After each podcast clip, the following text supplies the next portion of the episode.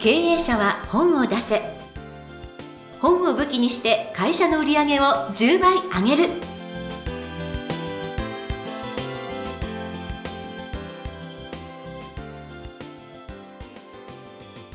皆さんこんにちは。坂田陽子です。経営者は本を出せ。本を武器にして会社の売り上げを10倍上げる。ジャイアン今回もよろしくお願いいたします。はい、よろしくお願いします。あの最近健康診断されたって伺ったんですけどどうでした？えっとですね、メディカルクリニック世田谷っていうところでペット検査やってもらったんですけども、画像診断です。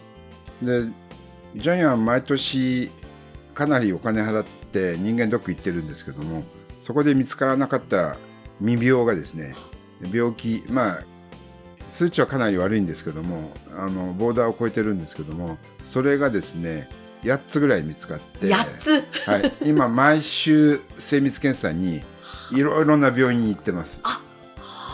そこがいろいろな病院にあの紹介状書いてくれるので、えー例えば扁桃腺のところになんか水ぶくれみたいなやつが3つ見つかって、で結局今度はそこに行ってエコー検査。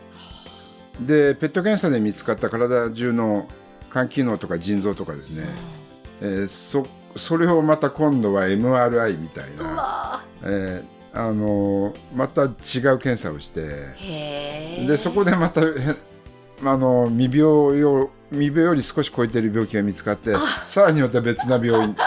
例えばジャイアンもずっと10年間尿酸値高いんですけども、えーまあ、痛風だとですね、えーまあ、結局いろいろ病気が起こるってことですね今はですねあそうか糖尿病のあの毛が数値がめっちゃ悪いので糖尿病って目が悪くなる。目ね見えなくなるって言うじゃないですか、で眼圧検査をしろってことでまた精密検査。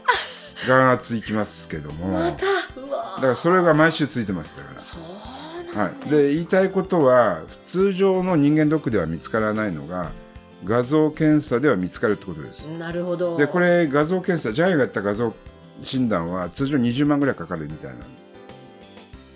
一応その日本一の画像診断の先生佐藤俊彦先生の本を2冊プロデュースさせていただいたので一応モニターとして行きましたけどうもわはへえモニター。はい、で画像診断するのはこれで2回目なんですけども、はい、だからねあの皆さんあの、まあ、お金はかかるけどもうん。経営者はメンテナンス、今ねやっぱり50過ぎたらメンテナンス時期に入るそうです。車と同じく、はい、1万キロ乗ったらですね絶対ね分解修理した方がいいんで、うんうん。今ジャイアンはメンテナンス時期に入ってるみたいですね。なるほどね、まあ、あの体もメンテナンス必要ですけれどもね、ええ。皆さんもぜひあの会社のメンテナンスしていただいてねあ本にまとめる。はい。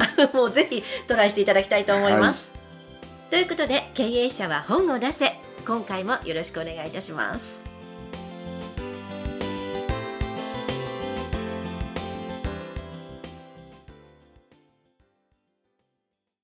ましては、ジャイアンおすすめのビジネス書を紹介するコーナーです。このコーナーでは、ジャイアンが出版プロデュースをした本を中心に、本を出したい経営者の皆さんに読んでもらいたいというビジネス書をご紹介しています。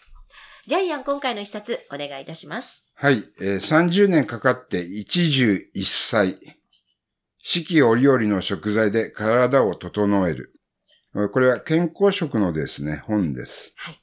はい。じゃあ、ようこさん、著者さん紹介お願いします。はい。佐藤博美さん。家族相談士。食用上コーディネーター、タッピングタッチインストラクター、主任児童委員など担当されていらっしゃいます。1961年9月18日、宮城県生まれ。31歳の時に原因不明の体調不良に見舞われた際に、お母さんの優しい栄養学、東条ゆり子著、あなたと健康者という本に運命を変えられる。その後、料理教室、オリザの家の自然食料理教室や、子供食堂オリザの食卓を開催し、延べ2万人に自然食を提供。食を通して自然に寄り添った生き方の学びを30年伝え続けていらっしゃいます。はい。で、この本のテーマは、朝食です。はい朝食っていうのは朝ごはんという意味ではなくてですね、食を整えるって書いて、朝食です。はい。はい。これがこの本の決定的に新しい部分ですね。コンセプトです。で、もともと朝食っていう言葉はですね、えー、1400年前からある禅の言葉です。はい。はい。えー、天台宗の開祖である、智義っていう方ですね。538年生まれの智義というお坊さんが修行の心構えを説いた超五時、整える五つのこと、超五時の中に述べているのが朝食です。で、朝食の他にもですね、睡眠を整える長眠とかですね、体を整える長身、えー、呼吸を整える朝食、えこれは朝食は聞いたことがありますね。はい。えー、あと心を整える長身っていう5つがあって、この中の1つが朝食なんです。うん、で、著者の佐藤博美さんは、えー、この中の朝食に、えー、焦点を当てて、えー、1400年前の朝食をテーマに、えー、本を書いた。はい。で、それが朝食ご飯。ですから、非常にいいコンセプトで本が書かれていますよね。はい。で、朝食ご飯を取ることによって、えー、体がどんどん健康になっていく。体調を整える。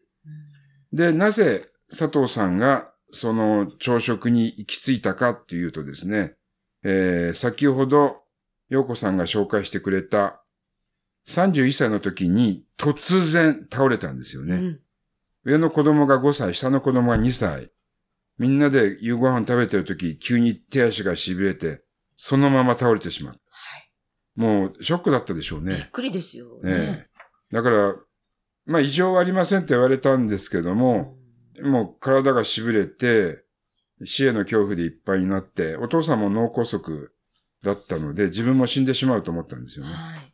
えー、で、まあ、いろいろ死についても考えますね。うん、で、その時に、えー、まあ、出会ったのが、えー、東条ゆり子先生の優しいお母さんの栄養学だったんですけども、はい、本人もともとやっぱり20代の時には、ファストフード、まあ多分ハンバーガーだったんでしょうかね、ポテトとか。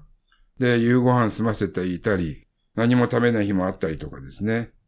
5キロの米袋が1年経っても消費できない。ねだからもうこれは体を壊しますよね。はい。はい。えー、っと、ジャイアンもうちの社員にはインスタント食品、ラーメン禁止ってお昼ご飯禁止って言ってるんですけども、10年後にからやっぱり体の不具合で出てきますよね。そうですよ。ねえ。本当そう思います。うん。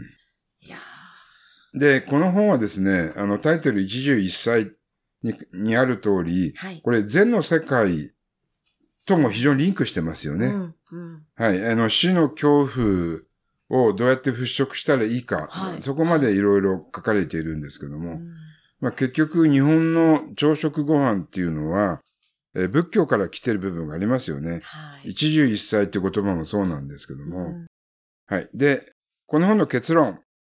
一汁一菜なので、一汁一菜のご飯を食べてください。はい、はい。じゃあ何かって言ったら、玄米ご飯、具沢山味噌汁、そして漬物。はい。これ全部意味があります。はい。はい。えー、例えば玄米に含まれているビタミン群、すごいですよね。ねビタミン B1、白米の8倍。うん、B2、ビタミン B6 は白米の10倍入ってますね。ねはい。ナンヤシンとかですね、ビオチンとか、パテント酸とか、葉酸とか、これ白米の日じゃないんですよね。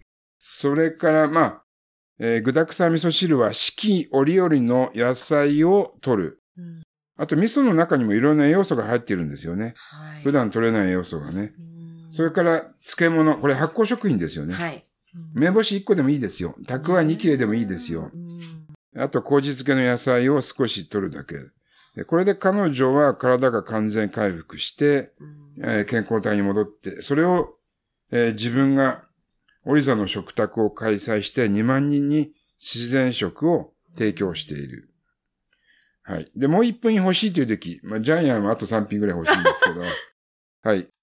例えば、車麩のフライ、豆腐ステーキ。うん、健康いいですよね。ねあと、肉類のおかずは、鶏の胸肉がおすすめです。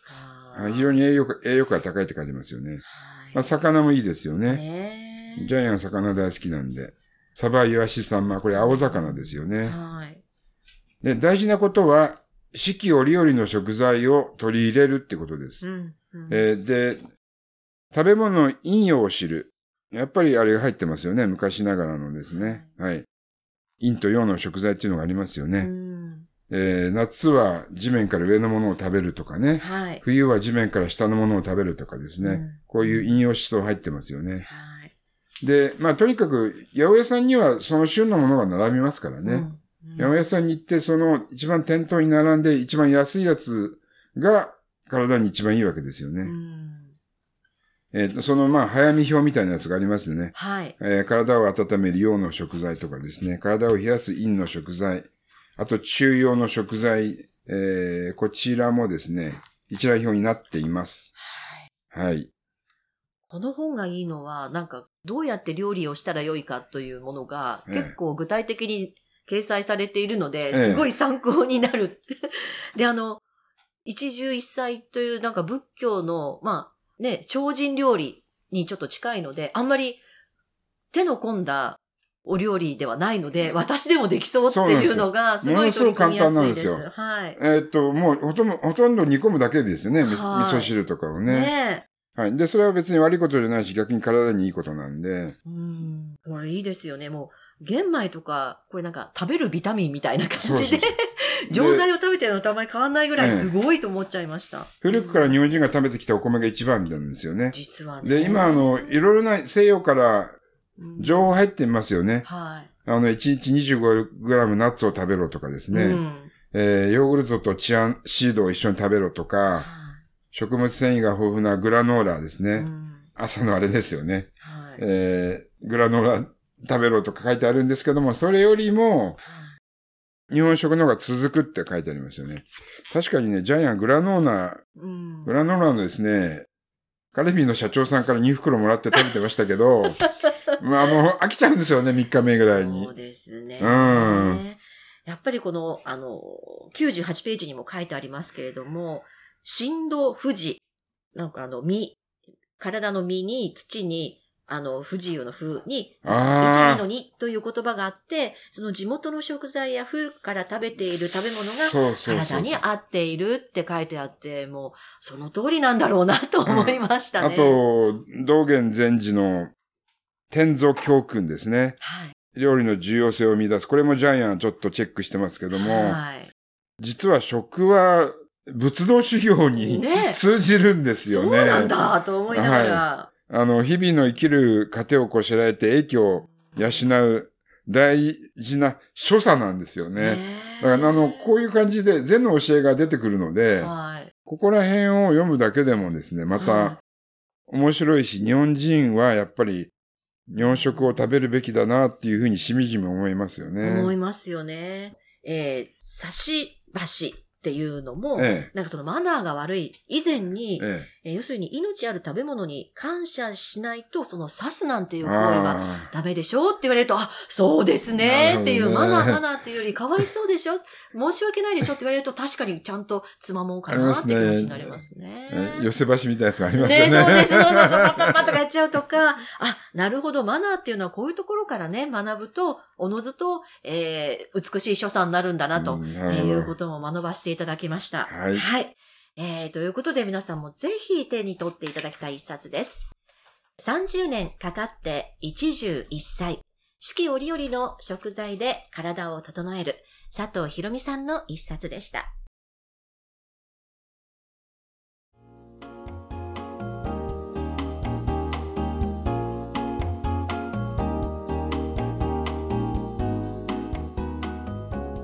続きましては、ブックウェポンのコーナーです。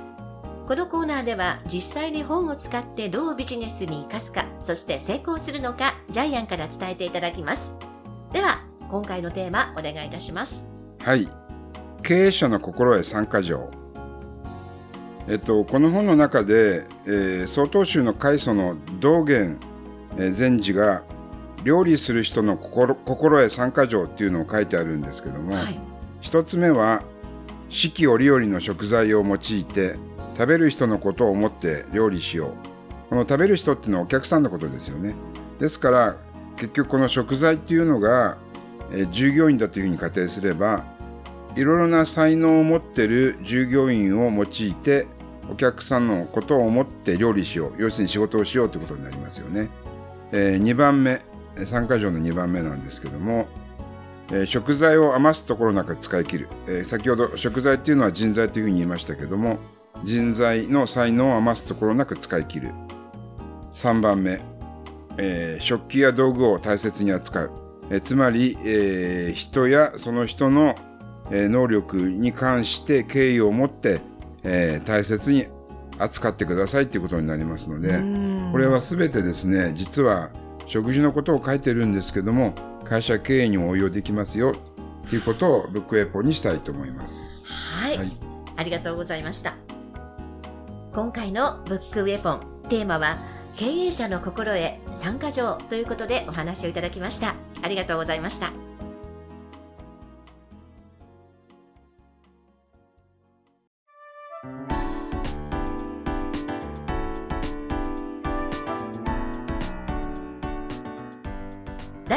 123回経営者は本を出せいかがだったでしょうか？